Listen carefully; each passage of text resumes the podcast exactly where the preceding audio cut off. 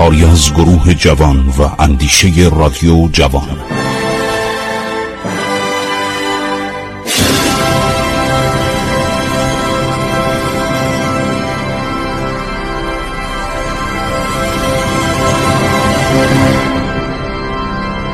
بسم الله الرحمن الرحیم. به نام خداوند بخشاینده مهربان. من خسرو معتزد هستم. در برنامه عبور از تاریخ با شما صحبت می‌کنم. خب ما این صحبت ها رو کردیم در برنامه گذشته که چون قائم مقام جلوی دست و دلبازی محمد شاه رو می‌گرفت محمد شاه عصبانی شد. من گفتم ما قتل قائم مقام براتون گفتیم.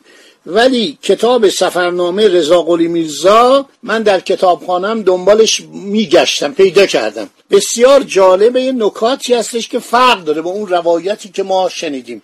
می‌خوام الان براتون بگم. لحاظا در یوم یک شنبه نهم شهر سفر المزفر خب ناسخ تواریخ میگه 24 سفر جریان قتلم به صورت دیگری شهر داده. در روزت و صفا آخر سفر اومده.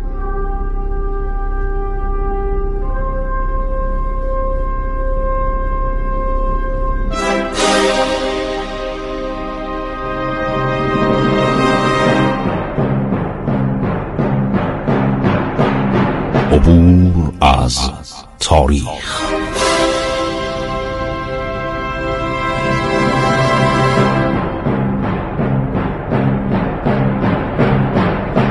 کاری از گروه جوان و اندیشه رادیو جوان.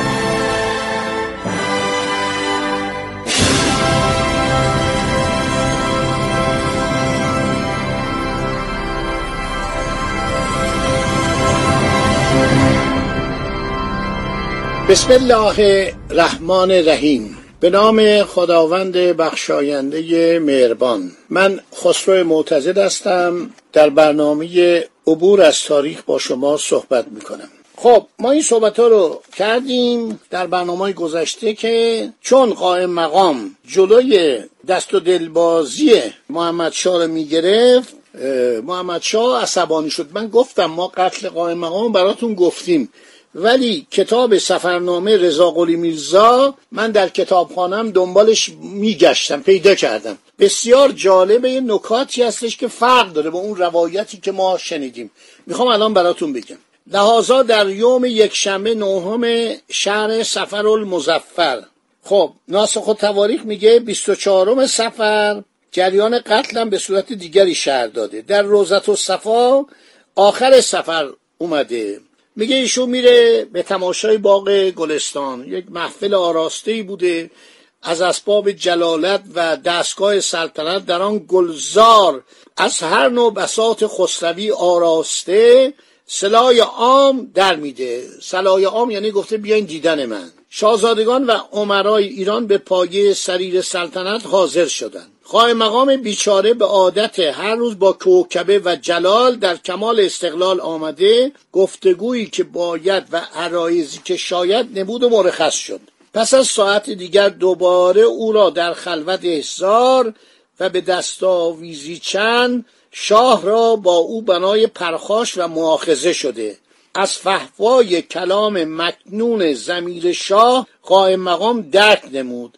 عرض کرد می‌دانم که چه می‌خواهی کرده باشی. ببین ما اونجا در روایت قبلی و در تاریخ که نوشتن شاه باش مصادف نمیشه. با قائم مقام برابر نمیشه. یعنی روبرو نمیشه. بلکه اعزارش می‌کنه. یه بعد از ظهری به باغ نگارستان. باغ نگارستان کجاست؟ الان موزه است. در عرض شود که بالای شمال میدان بهارستان اونجایی که وزارت فرهنگ و ارشاد اسلامی است. یه باغ یک قصر قدیمی است نگارستان. اونجا فتلیشا باغ طربش بوده.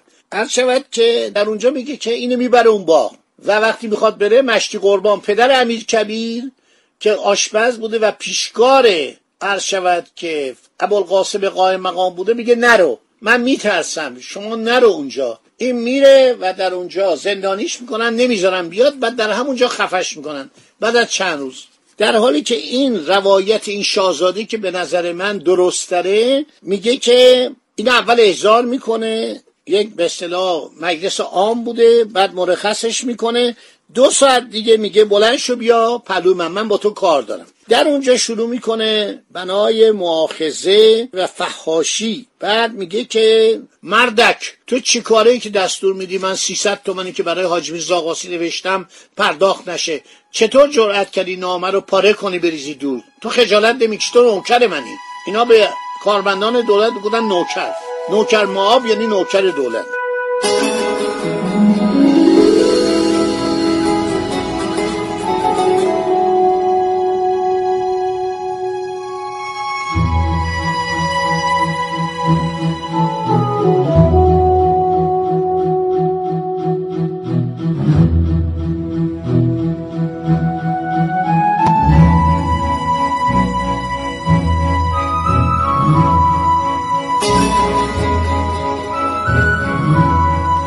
مقام وقتی این فوشا رو میشنوه عرض می‌کنه می‌دانم که چه می‌خواهی کرده باشی. معلوم است که با مثل منی که بنای بیمرحمتی شد اکتفای به حد که حرمت نمی شود و مرا خواهی کشت. علا حضرتا قبل عالما مرا خواهی کشت و بعد پشیمان می‌شوی. من چنان نوکری بودم. نوکر اینجا جمعه نوکری نیست یعنی مستخدم دولت. من چنان نوکری بودم که با وجود تنفر خلق ایران و عدم دیناری در خزانه نداشتن سرباز و توبخانه با کسرت شاهزادگان و ادعای سلطنت زلل سلطان در تهران سرکار فرمانفرما در مملکت فارس و کرمان. حالا عدهشون خیلی زیاد بودا. همین را نوشته. تو تمام ایران یه ده شاه بشن. خب صد تا شاهزاده بودن ما چه کم داریم از پسر عباس میرزا. خود عباس میرزا که فوت کرده. حالا این پسر جوان می‌خوان جانشین پدرش کنن. با کسرت شاهزادگان و سلطنت زلل سلطان و سرکار فرمان فرما حسین قلی میرزا در مملکت فارس و کرمان تو را آورده. بر تخت تاووس نشاندم. قائم مقام به محمد شا میگه. چنین سلطنتی عظیم به تو ارزانی داشتم. اکنون بی سبب و جهت خود را مورد ملامت قرار مده. خون مرا به بیگناهی مریض که باعث دوری خلق از تو خواهد شد. من روزی که از مملکت آذربایجان حرکت کردم یک دسته کاغذ سفید در بازار خریدم و سلس آن را به مصرف رسانیده مملکت ایران را با وجود این همه دشمن به جهت تو مسخر کردم. یعنی نامه می نوشت به فلان شاهزاده نامه می نوشت به فلان خان نامه می نوشت قوانین هم به سلطنت برسن. همه نوشته این کتاب رضا قلی میرزا. یکی یکی نوشته. هر استان ایران یه نفر می‌خواست پادشاه بشه. چون محمد شاه رو می‌گفتن این نوه فتلی شاه سالا فتلی شاه مرده صد تا پسر داره. خب ما چرا نشیم؟ شست تا دختر داشت صد تا پسر.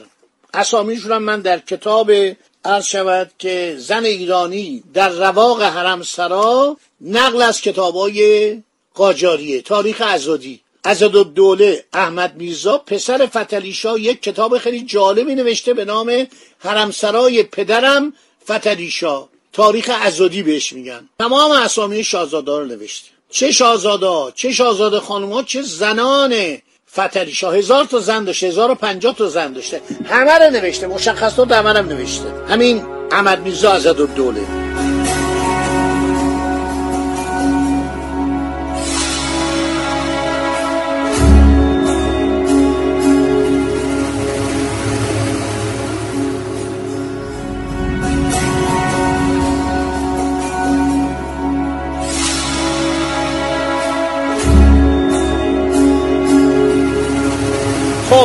نوشته من مقداری کاغذ خریدم از تو بازار. مملکت ایران را با وجود این همه دشمن به جهت تو مسخر کردم. خیال من چنین بود که سلسی از آن دسته را به مصرف روم و ترکستان و سلسی را به مصرف فرنگ و هندوستان برسانم. اینقدر شاه مهلت داد که آن خدمات را به تقدیم رسانم حسرتی عظیم را به خاک نبرده باشم. یعنی چی؟ قائم مقام داره میگه من می‌خوام مثل نادرشاه آقا این هندوستان رو نادر گرفته بود ترکستان رو گرفته بود من می‌خوام حدود ایران رو به زمان نادرشاه برسانم. هر شود که شاه حرفایی که ابوالقاسم قائم مقام می‌زنه زیاد براش جالب نیست. نوشته از آنجایی که تغییر شاهنشاه نسبت به او بسیار بود خود از جای جسته دست به خنجر برده به سوی او دویده خنجری به شانه او زده. یعنی کی زده؟ محمد شاه خنجر زده به شانه قائم مقام. آدم حسابیه. پادشاه مملکت چاقوکش باشه. خب بود دیگه. بود. هست. نوشته این شاهزاده فامیلشه. این پسرموش نوشته. رضا قلی میرزا نایب الایال پسرموی محمد شاست دیگه. میگه اعلی حضرت از جای جسته دست به خنجر برده به سوی او دویده خنجری به شانه او زد فرمود او را گرفتن.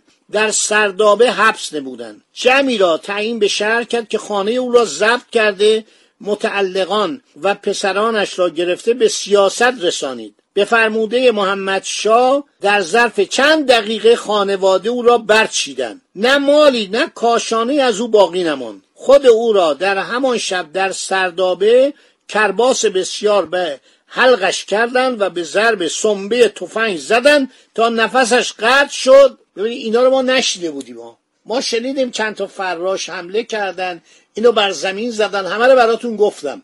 ولی اینو نشیده بودیم. بسیاری از این منابع انگلیسی ها بودن. انگلیسی ها همه جا جاسوس داشتن. پول می‌دادن. گزارش اینا خیلی از ما موثقتر از آنچه که تاریخ نویسان ما نوشتن.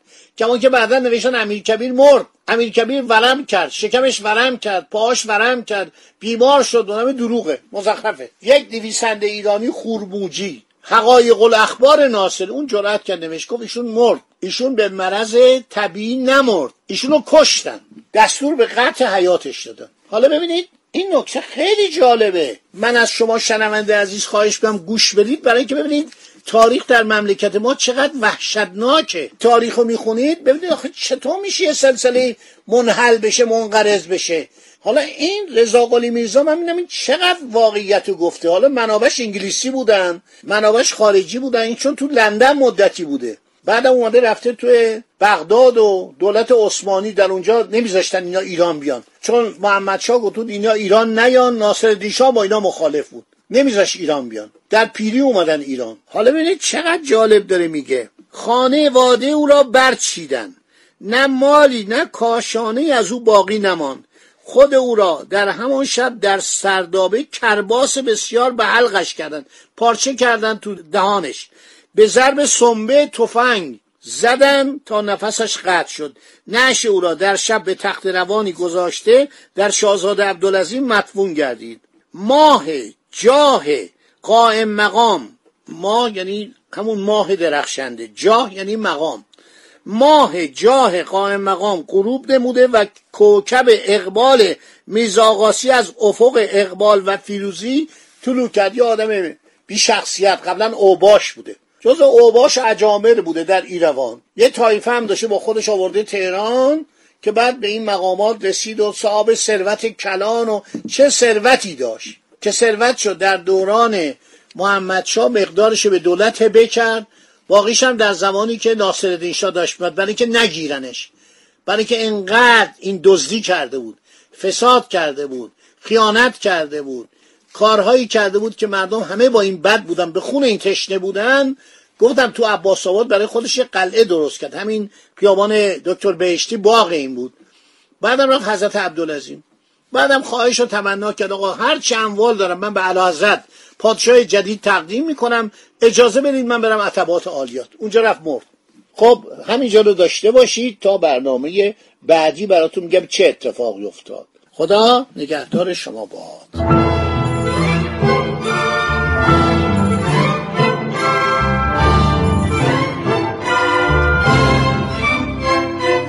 عبور از تاریخ.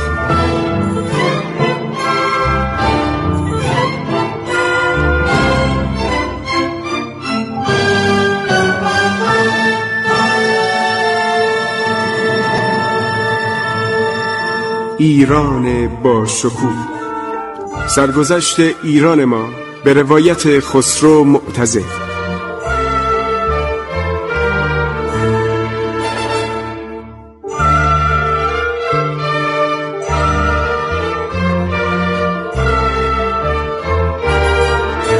عبور از تاریخ با رادیو جوان.